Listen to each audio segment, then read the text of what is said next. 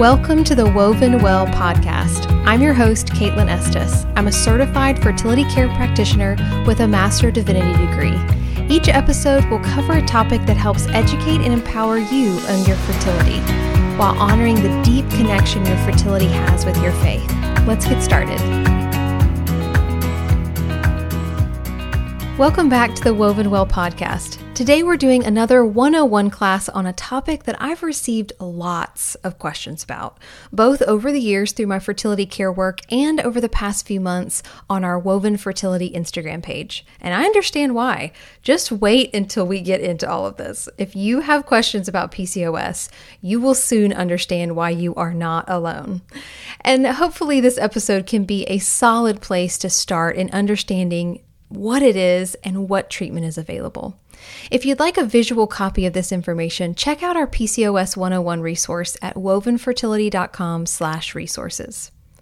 So let's start at the beginning. What is PCOS? It's gone through a lot of definitions since it was first discovered in the early 1930s. You may have heard of one, you may have heard many of them over the years, which can add to the confusion. We know that androgen excess is key, but how important are things like polycystic ovaries, what the syndrome was actually named for? What about ovulatory issues? What about symptoms you have that are typically associated with PCOS? Can you have some of these things without the others? Is the condition one specific thing or more of an umbrella term that can cover a lot of ground? The most up to date explanation of PCOS describes it as four different categories that cover a broad range of possibilities. These categories are called phenotypes, and it can be helpful to know which one you fit in if you've been diagnosed. You could be phenotype A, which means that you have hyperandrogenism, ovulatory dysfunction, and polycystic ovaries. Or you could only have hyperandrogenism and ovulatory dysfunction without the polycystic ovaries. That would be phenotype B. Or maybe you have hyperandrogenism and polycystic ovaries, but without any issues ovulating. You'd be phenotype 3. Or you could be phenotype D, which means you have no issues with hyperandrogens at all, and you just have polycystic ovaries and ovulatory issues. So it's not only one very specific thing. But still, there's a decent amount of debate about the definition itself and even these phenotypes, which are still considered fairly young in the medical world because they were developed in 2012. They're still studying these to see how effective are they, and they're really still determining if any of them should be PCOS or classified as a new condition, possibly. For years, one thing that's been pretty consistent about PCOS, though, is hyperandrogenism. This is when a woman experiences an excess level of androgens, which are certain sex hormones like DHEAS or testosterone, and we aren't able to find another cause for this excess because there are other conditions that can cause high levels of androgens, like having too much prolactin, called prolactinemia, adrenal hyperplasia, which is often a genetic condition, thyroid disease, etc. But when an identifiable cause can't be located, it often finds its way under the umbrella term PCOS. A lot of the time, although it's not 100%, when you have these high androgens, your body will start to show you some symptoms of that extra hair growth, maybe on your face or your chest, abdomen, or back, issues with irregular cycles and anovulation, weight gain, hair loss, etc. Other times, you won't notice many or any of these. And sometimes you can have some of these symptoms, but they're not being caused by an excess of androgens. So it's understandable that it would be confusing to know whether or not you have PCOS. Add to this confusion the actual name of PCOS, polycystic ovarian syndrome, and you double the confusion. The condition is named after one possible symptom you may have, which is the abnormal growth of many tiny follicular cysts each cycle instead of just a few that can mature and possibly ovulate.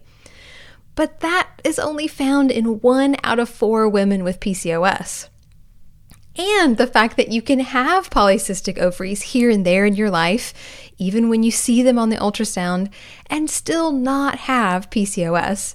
it really is no wonder that there are so many questions about it all. So let's set aside the symptoms for just a minute because I think too much focus on the common symptoms alone is where we get this false image of what PCOS quote unquote looks like. We look through the list of symptoms on WebMD and we think, oh, I couldn't have PCOS because I'm not overweight. Or I must have PCOS because I am overweight.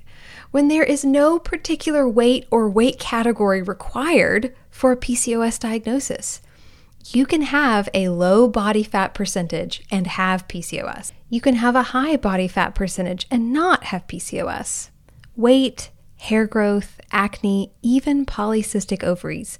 These are not what define PCOS.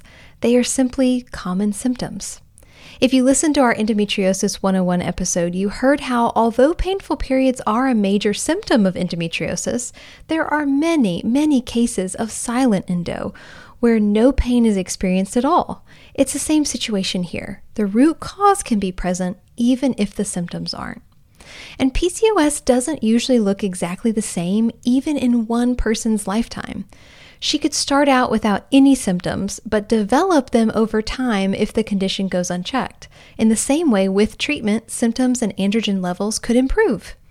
So instead, let's focus on what your doctor may evaluate for you when looking at your reproductive health as it relates to possible PCOS. First things first, they'll want to do a basic hormone profile at the start of your cycle, typically three to five days into your period. This lab work will show levels of androgens like testosterone and DHEAS, as well as your ratio of LH and FSH. There should be a very specific ratio here, but it could be reversed if you're dealing with PCOS. And if you'd like to learn more about any of these major female reproductive hormones, be sure to go back and listen to our basic series, especially the episode on hormones. They also may have you do an ultrasound during the follicular phase of your cycle to look at any ovarian production and to evaluate the size of your ovaries. Your fertility care practitioner can help you identify when that time of your cycle is. They may ask you to have a glucose tolerance test to assess how effectively your body handles glucose and insulin. There is a strong relationship between PCOS and insulin resistance, both of which may increase your chances of developing type 2 diabetes at some point in life, so it's worth getting it checked out. They'll request a copy of your cycle charting to identify the health and timing of your ovulation and any other possible contributing factors. Instead of simply knowing if you check the box for PCOS, they're trying to get a comprehensive view of your overall reproductive health. Because even if you do have PCOS, it's not a one size fits all diagnosis. We can tell that from all the different categories or phenotypes associated with it. Individualized treatment is really important for your overall health. And I'll be honest that the topic of PCOS itself can sometimes make me feel a little bit on edge. And that's because there's just so much misinformation out there, and I hate seeing how detrimental it can be to women. I've met so many ladies who have been told, you know, your PCOS is caused by your weight. If you just lose weight, none of this would be an issue. Or you have PCOS, so IVF is your best course for having a baby.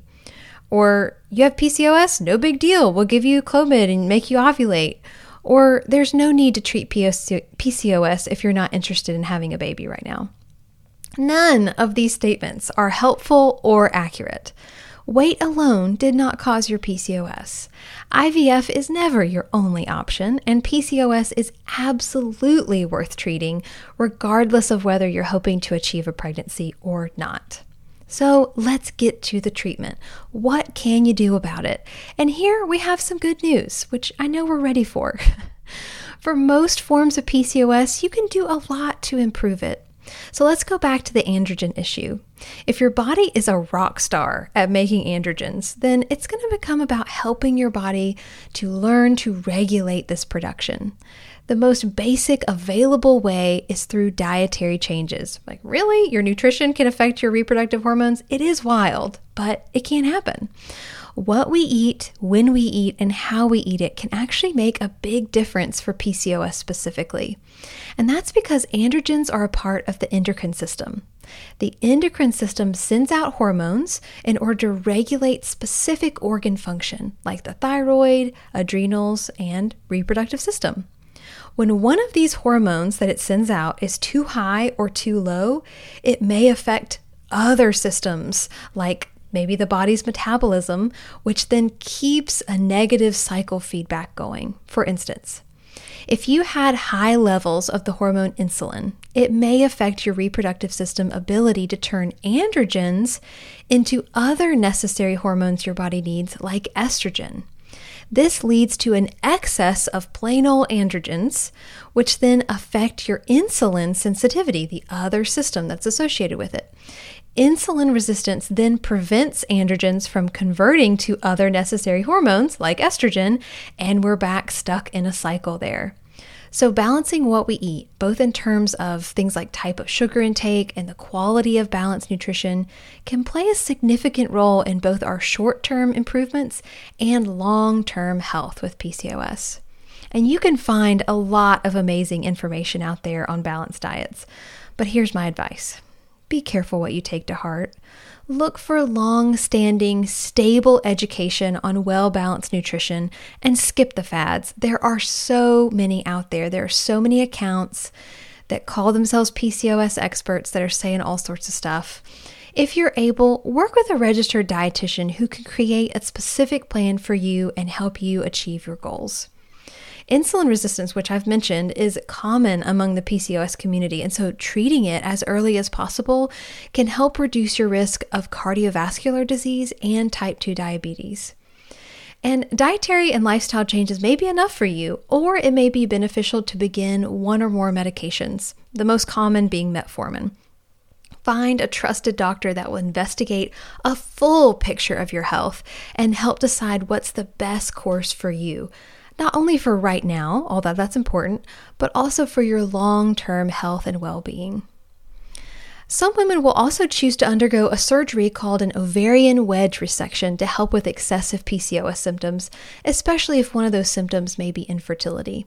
Because the success rate for pregnancy with this procedure has been as high as 66%.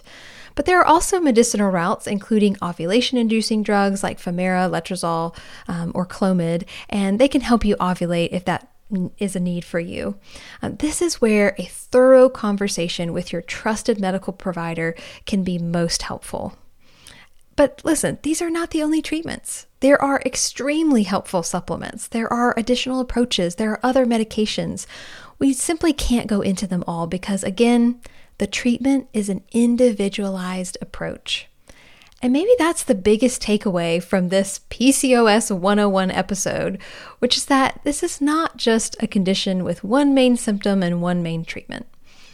So find yourself a supportive health team who values how your specific body functions and are willing to investigate the full picture of your reproductive health to improve your overall quality of life. You definitely don't have to be stuck in this journey alone, but also you can play a really important part.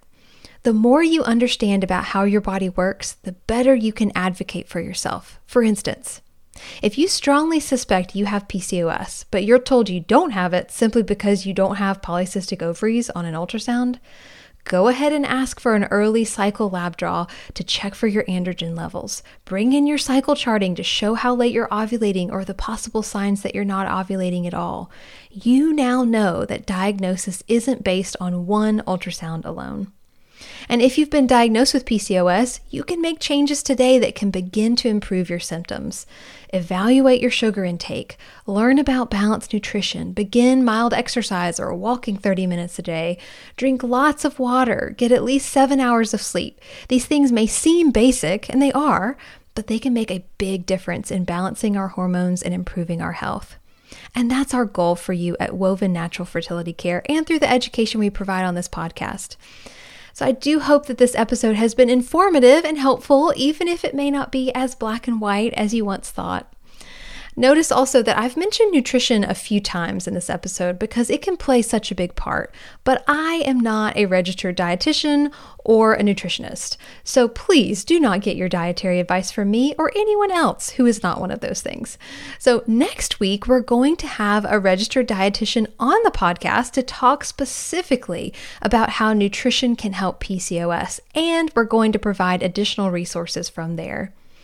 So, if you'd like the key takeaways from today's episode in a visual form, remember there is a PCOS 101 resource at wovenfertility.com/resources.